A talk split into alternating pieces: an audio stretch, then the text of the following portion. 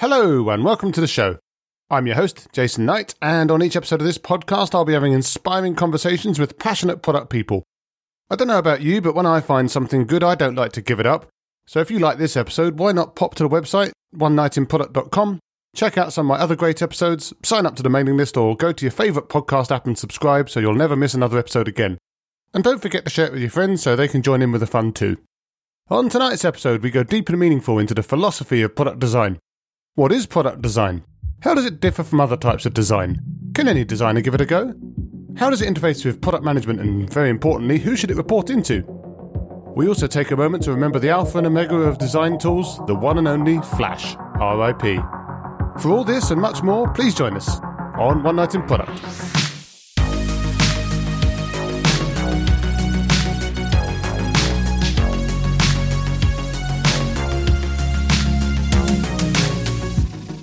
So, my guest tonight is Udhaya Kumar Padmanabhan.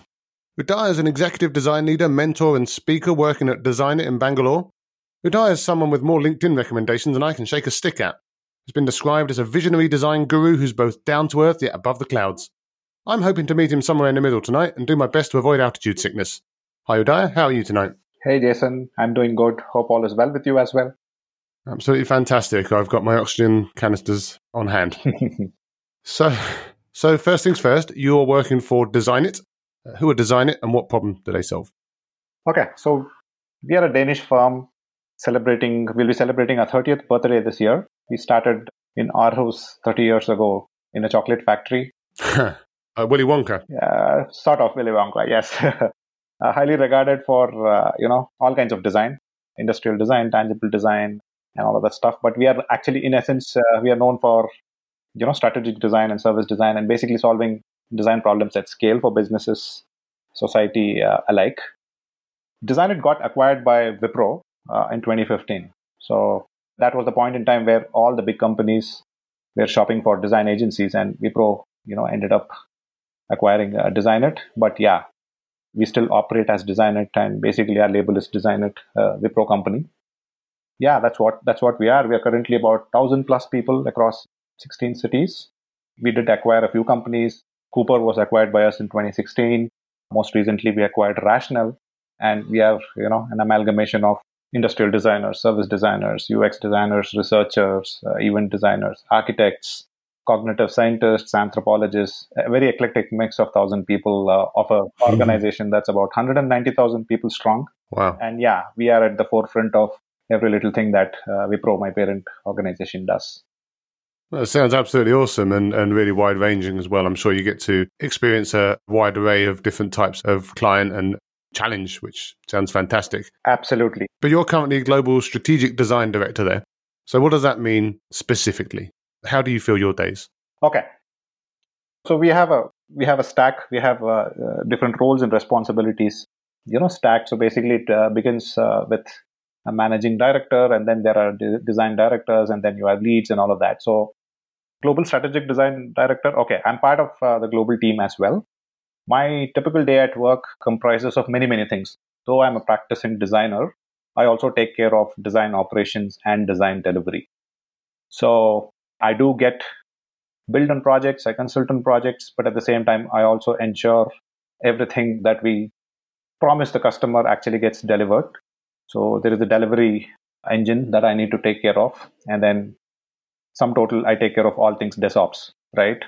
Be it hiring, uh, you know, the right people, enabling them to grow, enabling them to learn, get the right fitment, get the right designers on the right projects, and all of that. So, yeah, global because we are a global firm, and I also get to collaborate with, if not all of the studios, most of the studios at some point in time. And we are also part of, since we are part of the leadership chain at the global level, I think that's a nomenclature that they've been using. Oh, excellent. But you're based yourself in Bangalore, which is a town that I know mainly as being kind of a tech hub. I've never really heard of it as like a design hub. Mm-hmm. So is Bangalore a particular design hub or are you like the, the biggest player there? Like how's the design community there? Yeah, interesting question. Yes, you can consider Bangalore as one of the uh, primary design hubs back here in India. There are a few more cities also. Uh, typically, like you said, anywhere you have a IT hub, currently as we speak design as a function also has got its seat. So there are quite a few cities apart from Bangalore, but the designs in, in Bangalore is definitely good. So 20 years ago, we were known for IT in terms of, you know, helping uh, on the services model and stuff like that. But today, as we speak, we are considered as the Silicon Valley of the East, the Silicon Valley of India or Asia. And hmm. basically, you know, people just call it out, you know, relative to a continent or a region and all of that. But I think, I think Bangalore is the hub of all the biggies, uh, be it a Google or be it a Facebook or be it a, a Mercedes Benz or we are the you know extended arms of all critical aspects that happen on the home front for all of these giants. So we have moved beyond services.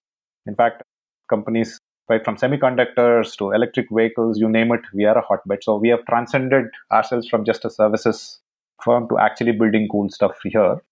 The after effect of that is a lot of design functions and design activities also get localized. So in the last 10 years, there's been a significant thrust in the kind of design that evolves out of Bangalore.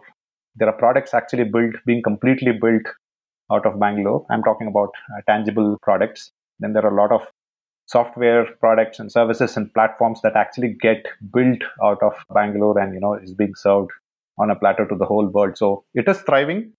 There's a huge supply demand issue, as with most of these thriving startup slash tech cities across the globe. I think there's an immense amount of demand for sure, but the supply is could be better. And uh, that's something that most of the cities actually juggle with, be it uh, Tokyo, be it Berlin, or be it San Francisco. But yeah, back back in India, it's definitely uh, it could be better. But Bangalore does have a huge uh, design crowd. But how did you get into design? Because your background is, from what I understand, is around computer science, maths, statistics. I think that was what you did at university. Right. That makes me think you should be like a data scientist or something. right. How did you get into design? Yeah, I, I'll I, have told this in the past as well, so I'll, I'll try to be very crisp and succinct, but at the same time, as expansive as possible for uh, you know people who have never heard me or probably hearing me for the first time. I basically was you know really good at computer science and maths and stats. I, I trained to be a quant, you know, 20 years, even before Time actually made the quant as person of the year. So I keep joking that, you know, I had foresight that I did it 20 years ahead of time.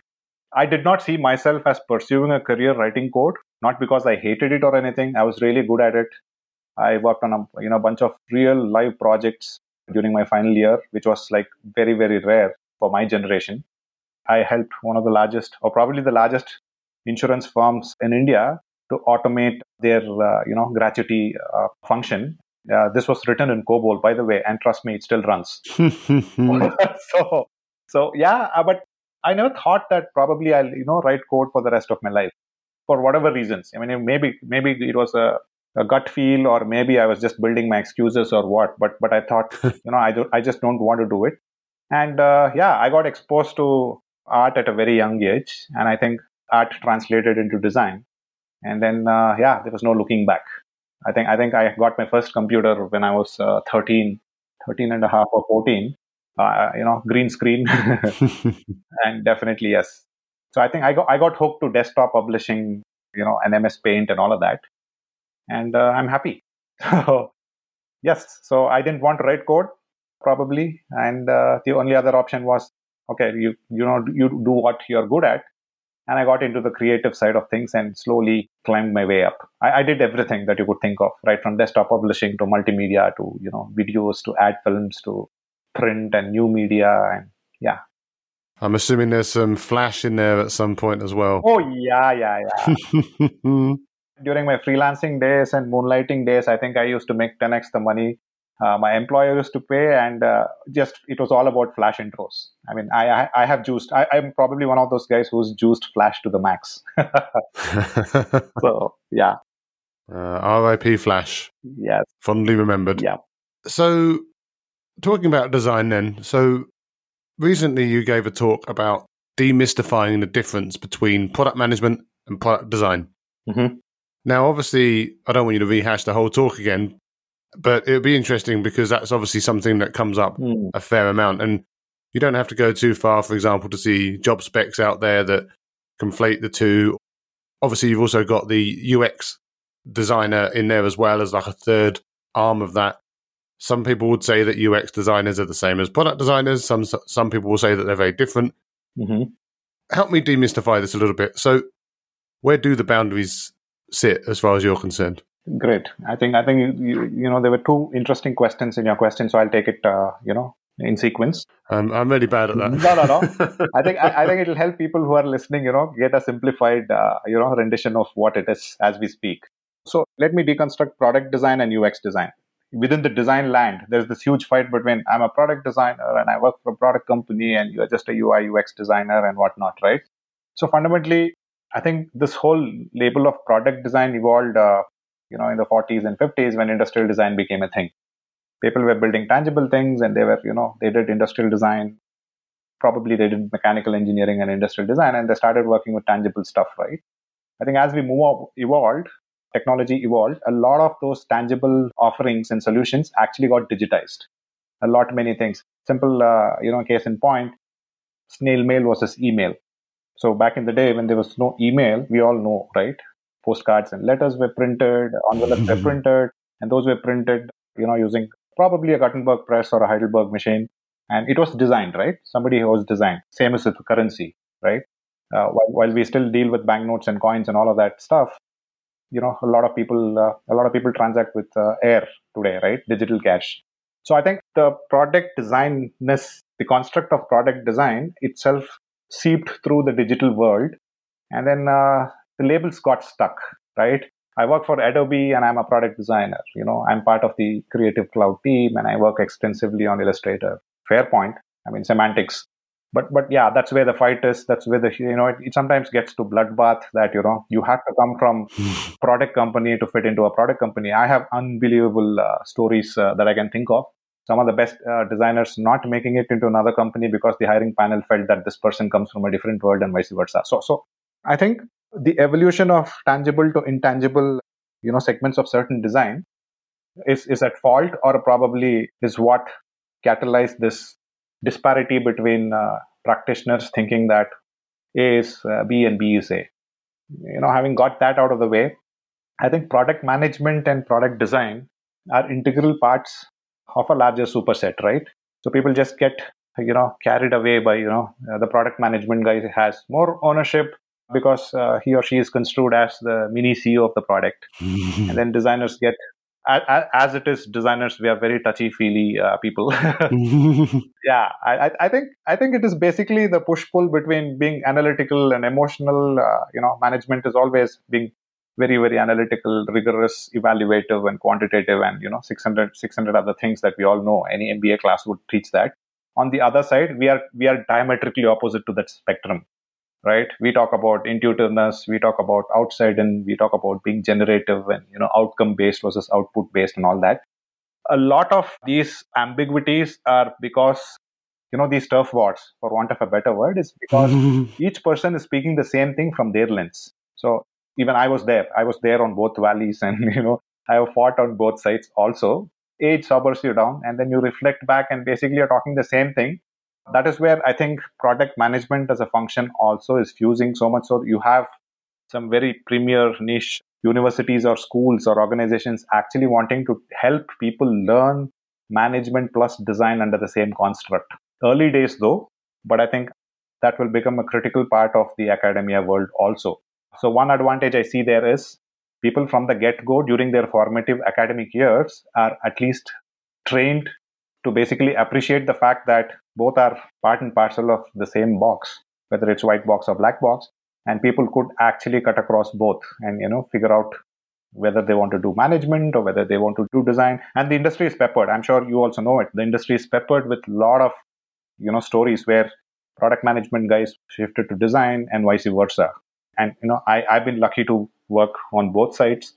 But I, yeah, I think I, I got back to design uh, because we are a full blown uh, you know design agency we also help customers with product management side of things but we don't you know become product managers. But but i think i think the industry is at fault but a lot of people that i know of are actually trying to you know ease out uh, these apprehension about i am big and you're big and all of that. But I, I think probably it'll take a few more years where you know these become anecdotal and probably the product management uh, professionals and the product design professionals of the you know later years would actually laugh at this. so, One interesting thing that I thought of while you were going through the challenges of people that didn't get hired, for example, based on being maybe from the wrong domain or from the wrong background in design. Mm-hmm. And, that, and that's actually something that I've reflected on from a product management perspective because there's this whole argument about whether you need to, for example, be a domain expert in the type of product or the industry that the type of product that you work on exists in.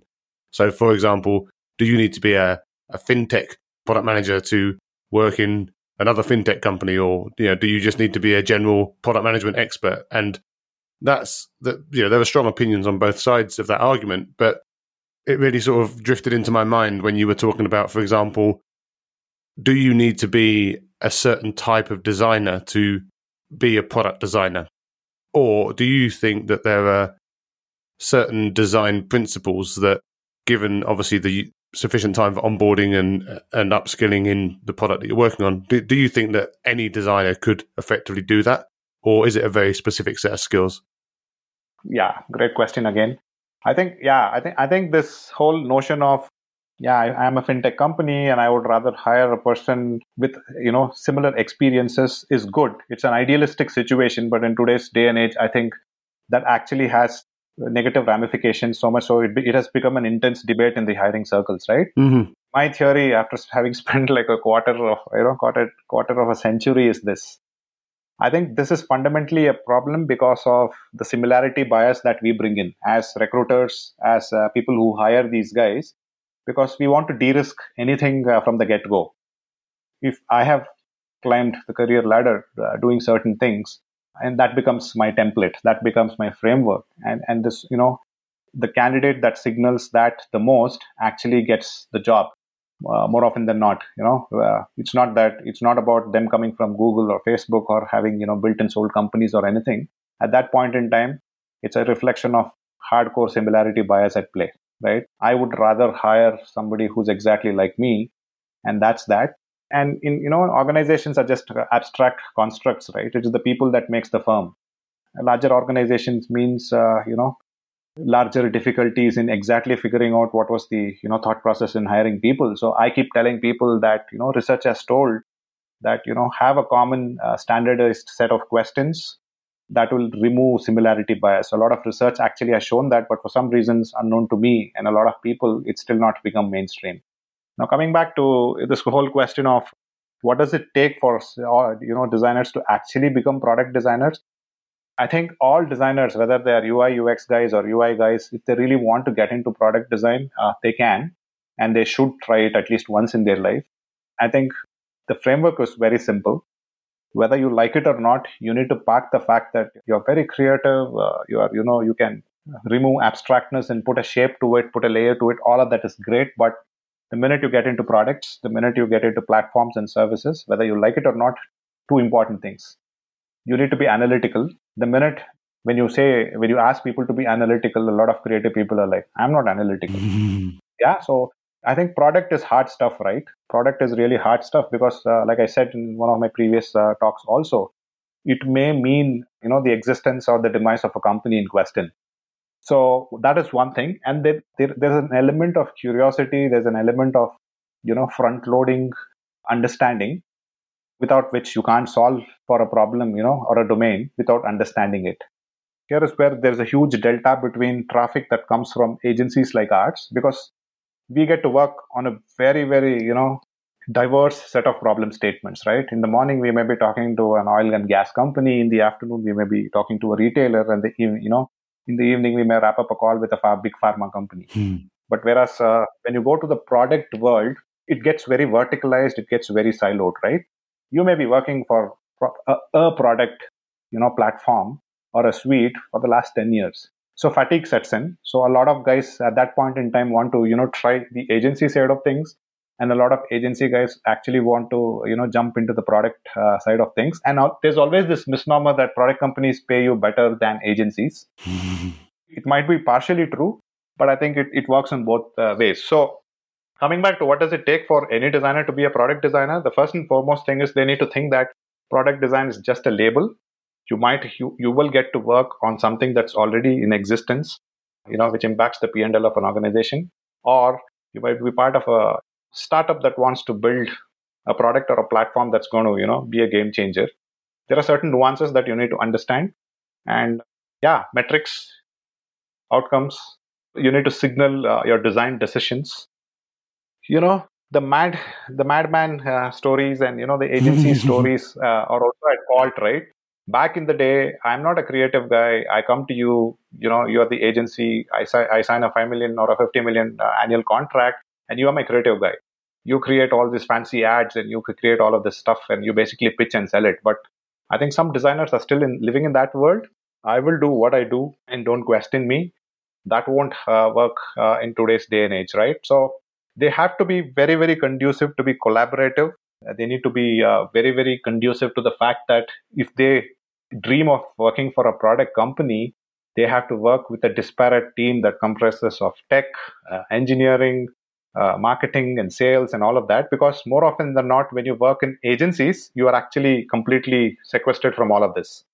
The brief comes to you uh, you know the creative guys just sit and figure out what it is and then you know you probably you know conceptualize you wireframe it you prototype it you pitch it back and all of that. Whereas in a product company you're a mishmash of too many people too many moving parts and that can also become a kind of a barrier to some designers if not all designers. Speaking uh, for india i think in india there's always this taken for granted uh, feeling if you will that product companies pay you better than services companies and uh, studios. To an extent, it is true. So a lot many people just blindly want to get into product companies, you know, without doing their homework.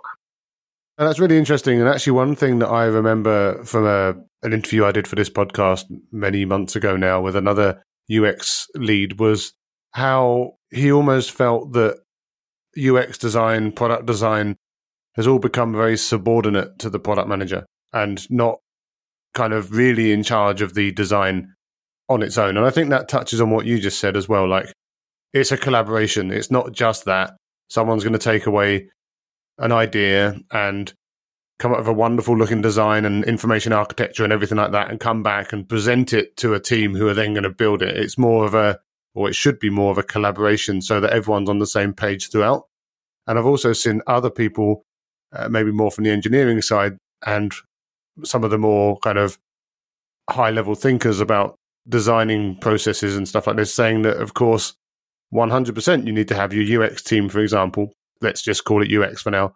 Your UX team in the same discussions as your developers, potentially with clients, as in the, the users of the software, to make sure that everything holds together and that you're not just throwing the ball backwards and forwards over a wall. And it sounds like what you say that that you would agree with that. Oh, absolutely. I think I think that that's what makes and breaks any product management function in any organization. You either are glued together, you gel well, and, and the ways of working actually enforces that. It's not that the product manager talks to the customer or the researchers and then comes back and gives his or her rendition to the design team. Design is not treated as a ancillary uh, function within the product management shop. These are the companies that strive and thrive and uh, the rest of the companies there's always this element of uh, feeling uh, you know the fe- this feeling of being left out. I'm just being treated as the design guy the vd guy and uh, yeah i think that's where the forest fire is.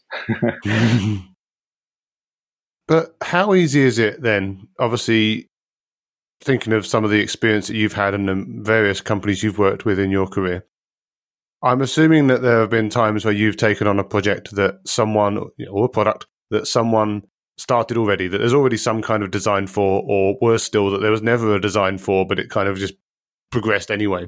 Hmm. How easy is it for you and for your team to, for want of a better phrase, unmake the porridge and actually make it so that you can get that design back on track? I mean, is there a point where you just look at it and go, oh my, you know, like there's just no way you can get that and you basically have to start from scratch? Or is it generally quite easy to apply good design principles to something and try and just nudge it back in the right direction. Awesome. This branches out into two distinct tracks. I keep doing that. I know, I know. I yeah, commendable. You're doing a commendable, uh, you know, job at it. So if you have established software or services or platform that's been in the market, okay, and you know it's very functional. You pay, you have paid paying customers, and you have a product backlog, and you're, uh, you know, so in such situations, you cannot do a complete pivot right? You have to make quick fixes. You need to get a, get you know some common sense fixes uh, to the existing platforms or products or whatever your company is offering. But in parallel run a larger exercise to basically unveil the next big thing or the you know revised uh, thing is what works. I will give an example uh, you know of many many examples. I'll give a live example uh, of, of a, a multi multi-billion dollar company of which i was part of. And on the other side there are there are startups or there are like you know early stage companies uh, which has which has some traction which has raised some capital or basically they're trying to move to the next levels. There it's that much easier to basically pause and then completely pivot. Now the problem would be you will have you know shorter time cycles because you're a startup. You don't have a p and you know you don't you don't have a pipeline deal pipeline. You don't have a subscription base. You you don't have visibility of money coming in month on month so people do it incrementally, but but for established companies, typically the F100, the F500, the FTSE 150, and all of that, there it becomes uh, a little harder, simply because you're trying to change. Uh, you know, uh, you're you're trying to course correct uh, an oil tanker and not a speedboat.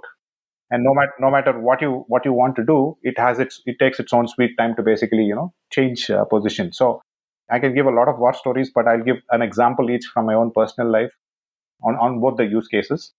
Uh, one of them was, uh, you know, uh, a large enterprises enterprise wanting to change its design. yeah, I, I, got hired by a company called MSC Software, so I'm not sure if you're aware of it, and probably a significant amount of audience also may not be aware of it. So MSC uh, software basically has its roots uh, apparently in uh, I think it's it's in NASA, 1930s, and yeah, basically we, we were a simulation company. We build software and platforms that helps companies uh, to simulate and emulate reality before they become uh, products. And our, our elevator pitch was like fascinating right? And what do you guys do? So we were like you know we don't know what we did but we were the guys who put the first man on the moon. Mm-hmm. and it is actually the fact. Uh, you know i joined this company as uh, their global head of ui and ux by then the company was like about you know 20 20 you know, 25 30 years into the product suite that i'm talking about. Though you know though they were a 60 year old company by the time i joined them we, we had a, you know multiple platforms that help computer aided simulation computer aided engineering and simulation and all of that right? And yeah 30000 of us of which 25000 were you know quants and phds in physics and mechanical engineering and whatnot. Mm-hmm, hmm, hmm. And I, I, I enter uh, the room and i'm basically a hardcore design guy. What helped was basically you need to demonstrate value proposition to your stakeholders the minute you you you enter in such situation uh, basically it's one one too many. There'll be a lot of guys uh, advertently or inadvertently waiting waiting for your neck. Not because they hate you or anything but they feel the sense of discomfort that somebody is going to take their baby away. And and we are all we are all humans uh, you know uh, and you know blame, blame evolution. So the first thing is you need to break that misconception. You need to demonstrate quick values. And what what has helped for me is basically rather than going and preaching to the choir, you basically step back and hear them out. There will be initial resistances. People would want don't people who try all kinds of bags, uh, you know, tricks in their bag, right? I'm very busy. I'm in a conference and all of that. That's the point in time where you make the C-suite responsible for that. Hey, I'm willing to talk to these guys and hear them out, but you need to facilitate that. I think yeah. As soon as I got hired, uh, yeah, I moved. Uh, you know, I had to go to LA. I sat with the who's who of the organization. I was part of the exec management as well. So that opened doorways, spoke to these guys. And we are, hey, end of the day, I keep telling designers, hey, we are in the relationship business. Mm-hmm. Forget your Photoshop and tool and this and that. We are in the relationship business. I think for me, it worked. We actually took one one sliver of a product that was selling like hotcakes. Basically, we, we, we only we only had one you know competitor, uh, which was basically Dassault Systems, right? We went and said, let's take the sliver, let's run a pilot, let's demonstrate value to ourselves our sales folks and our existing install base of like you know probably more than 100000 customers paying customers. And we ran a quick uh, you know pilot. We time boxed it. We ran it in 90 days. And then voila uh, later whatever you say becomes magic. And with great power comes great responsibility. That's when you need to you know, be very careful. But yeah i think that helped on the enterprise in the startup, yes, I was again part of a, a fantastic startup uh, into the data visualization space, and uh, I actually ran five different product lines and and a multi-million dollar consulting business in parallel. So one of the things that we kept, you know, noticing is we had about thirty thousand paying customers. We had about 500,000 uh, developer, uh, you know, strong developer community. And uh, yeah, we had uh, customers in, you know, about 190 odd countries, including Greenland. So there was somebody who actually bought a license in Greenland as well. So, as, you know, classic story, they wanted us to consider the fact uh, that, you know, why don't you guys build something around SharePoint? So this is 2011, 2012, where SharePoint was like, you know, a big thing. It's still a big thing now. And uh, we were like, you know, should we pivot? Shouldn't we pivot? And all of that. But because it was more of a, you know, push from the client base, we actually stepped aside.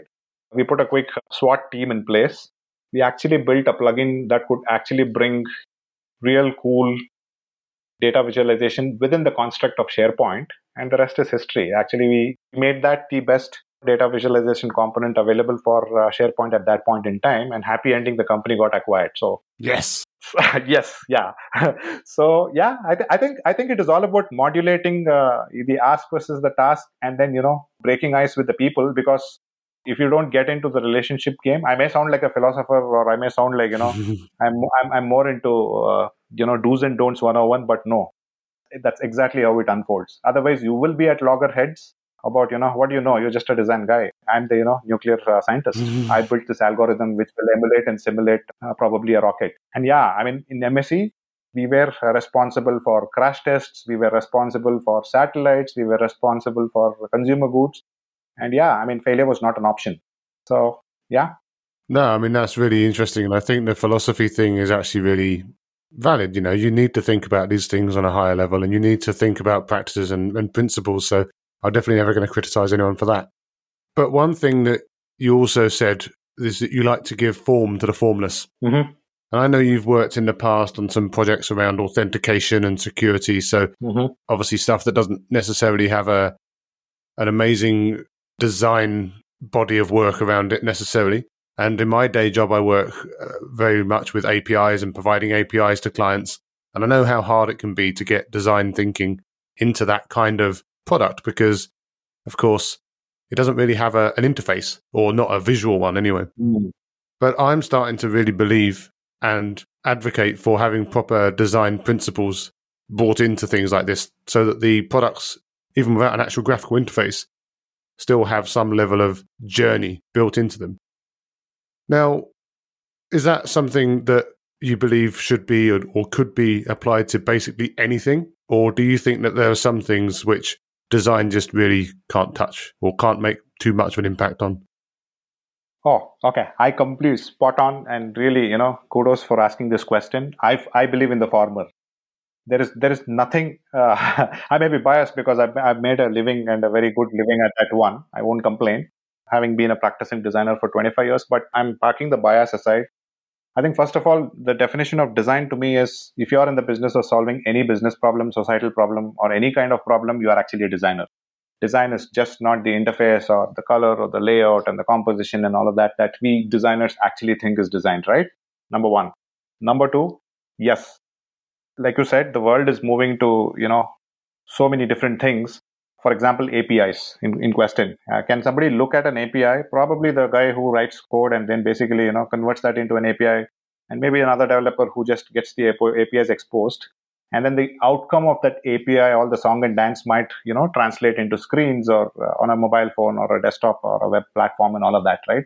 So yes, this is a true blue example of an intangible that also can follow design principles, right?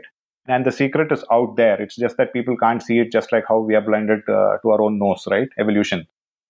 It is a process and process reimagination and process redesign is of utmost importance to anything uh, that is probably in existence today. If you really step aside and look at it, there is a huge ecosystem of some magic happening, and you could actually distill that into a process. Yes, some of them are still world secrets. For uh, you know, case in point, al- alchemy. People know that there are uh, scrolls written about how to convert anything into gold, but yeah, maybe in due course of time, people will uh, uh, you know crack it but for the more mundane things like software right there are ways and means uh, in which you should look at it as a problem that needs to be solved and basically you look at adjacencies right you don't stick to the rote of saying that okay because i'm using uh, react because i'm using node because i'm using probably java i have to do this no there is no more uh, you know the construct of i have to i have to doesn't exist anymore this is where, if you recall, I said designers have to be slightly analytical. This is where uh, that analytical bent of mind kicks in. You need to be curious about figuring out why certain things are working the way they're working and uh, probably look at why nots. One of the significant things is we always focus on why. We ask a lot of questions and then we don't come back and tell people why not. Why can't you consider an apple instead of a banana, if you will, right? I think a lot of interesting stuff actually is happening on that domain, but I think those designers who are actually sitting at the cusp of solving such problems are very far and few. Interestingly, because I am part of a super large uh, and a super successful company like Wipro, I get to uh, actually get a ringside view of certain things. And as I speak, you know, we are big time into this whole construct called developer productivity. I don't know if you've heard about this or not, but I'm sure you would have. So this is a big thing, right? The whole world is becoming like a technology shop. Every company has to be, you know, a technology company and all of that.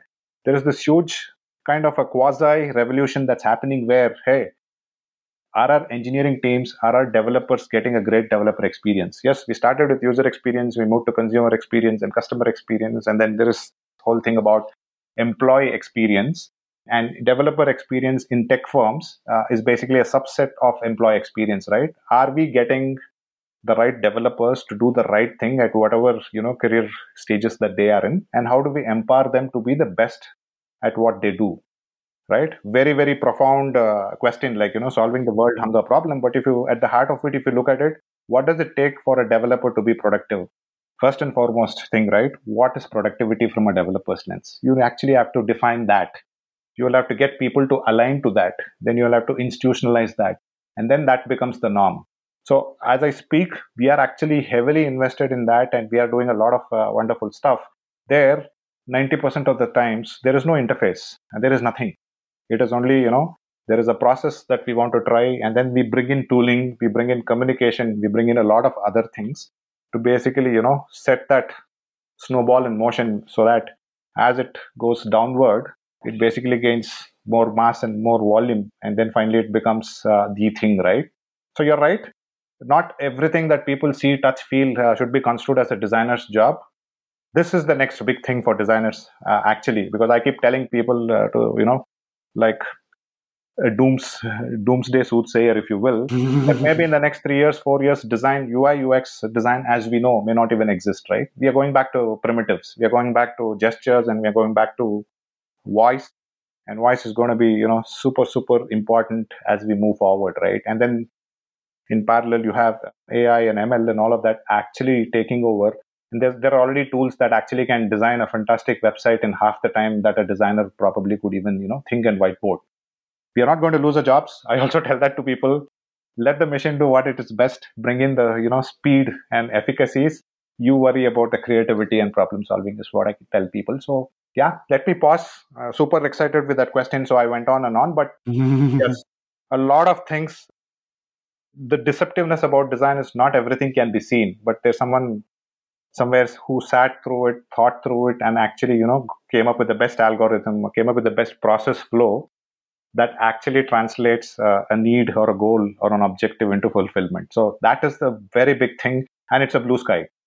Not many designers are actually, you know, working on it or even know about it the closest they come to is uh, you know they talk about systems thinking because they heard about systems thinking and they read the meadows uh, you know they picked the meadows book and then that's that but nobody applies it yeah it does really feel as you say like it's almost like going to be a confluence of different disciplines all focusing on the product design or the ux design of the future because like you say it's going to take so many different inputs and you need to be able to synthesize and pull those. And again, I always just bring it back to this whole idea of there's a journey that you go on and what or how you interact with that journey. That's the design, right?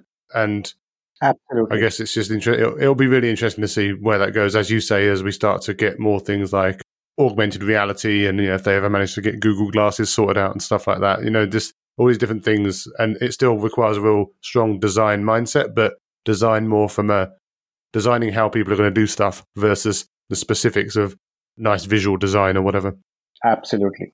Where do you think product design should report into? Do you think it should be into like a chief experience officer, a chief product officer? Does it matter at all? What are your thoughts on that? I think uh, I'm fine if the middle, uh, you know, the middle abbreviation is either a P or a X. the only, you know, both, both of them bring their own advantages and disadvantages. I think uh, there are a lot of companies that are actually run by designers, right? Case in point, Airbnb. You you won't get a better uh, example than that, right? I mean, designers basically became what they have become. But very controversial question, but I'll still give my two cents or you know two cents or two pennies on this the chief product officer or the chief of experience officer interoperably can actually own, run, and be responsible for all the product management functions of any organization, subject to the fact that they are thoroughly grounded in both the domains. Having said that, you don't expect uh, this person to actually be a practicing designer at some point in time or you know a full blown product manager. I'm sure you can find such people, uh, you know, a few people on the planet, given that we are like seven and a half billion and counting. But it's very rare, right? But the thing is not about uh, CPO versus CXO, right? The thing is about the P and the X actually realizing that, hey, we are both, you know, two sides of the same coin. This is what I keep telling over and over again. Fuse the analytic, you know, analytic bent of mind with a creative bent of mind and all of that.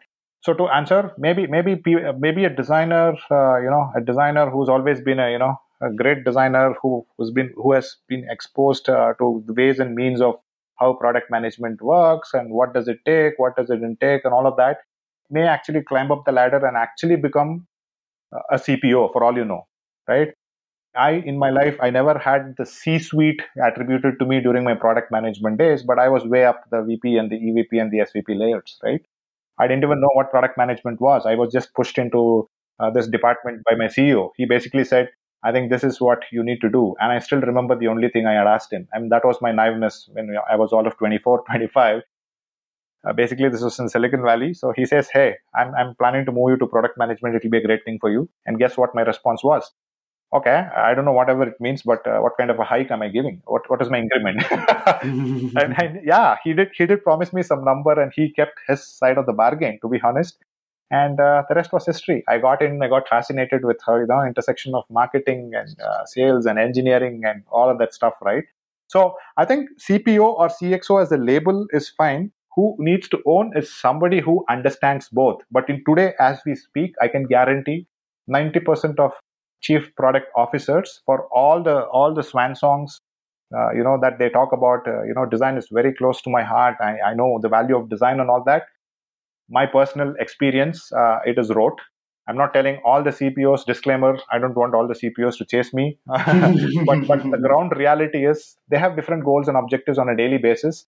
And some of them genuinely are curious about design. Most of them actually call it out probably because that is part of their organization anyways on the flip side to it, chief experience officers basically take X very literally.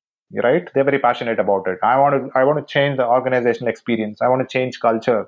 And I keep telling people you can't change culture. You can only influence a change in culture, right? So who needs to own it? I am okay if still, you know, I'm still okay if the CPO's office is CPOs because it's a very, uh, you know, grounded construct. But the chief product officer needs to take sides on both sides, right? You cannot think about uh, you know an MBA plus you know quant plus qual plus you know a couple of releases under the belt should basically come and dictate terms uh, to the designers. At the same time, designers should not be rebellious and think that okay, no matter what you do, what people are going to look look at, what they're going to touch and feel and experience is mine. I'm not going to deliver, right? So that becomes a bloodbath. it's whoever, yeah, whoever needs to get into the you know surgical table needs to understand uh, the entire physiology. That would be my analogy. I mean, I, I shouldn't say that I'm probably a thoracic surgeon and uh, and that's that. Maybe maybe you know someone else can come and take care of something else. No, that doesn't work. But that that will take at least a couple of generations of uh, chief product officers or chief experience officers to basically come to you know a pact, a truce. But those days are on the horizon. It's not going to take 50, 60 years for sure.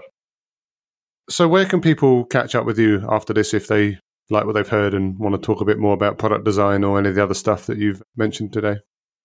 LinkedIn. So, yeah, I'm I'm pretty active on LinkedIn. LinkedIn is the only place that I check in at least once a day, and uh, you know, I would definitely recommend people to reach out to me on LinkedIn. Uh, yeah, my handle is very simple. Go to LinkedIn and just uh, you know search for UX first. That's U for umbrella, X for Xerox, F I R S T, and you'll find me. I will link it in, so to speak, into the show notes, and obviously we're looking forward to your first TikTok as well. So awesome. Well, that's been a really fantastic chat. Really interesting to talk about some of your experience and opinions about the wonderful world of design. Hopefully, we can stay in touch and catch up on that more in the future. But as for now, thanks for taking the time. Hey, thanks, uh, Jason. Thanks for having me here. And yes, we would we would we would be in touch, and we'll definitely have many many banters about product and design and all of the things. I'm sure. Thanks for listening. I hope you found the episode interesting and insightful. If you did again, I can only encourage you to share with your friends, sign up on the website oneknightinproduct.com or subscribe on your favourite podcast app and check out some of my other inspiring conversations with passionate product people. I'll be back soon, but as for now, thanks and good night.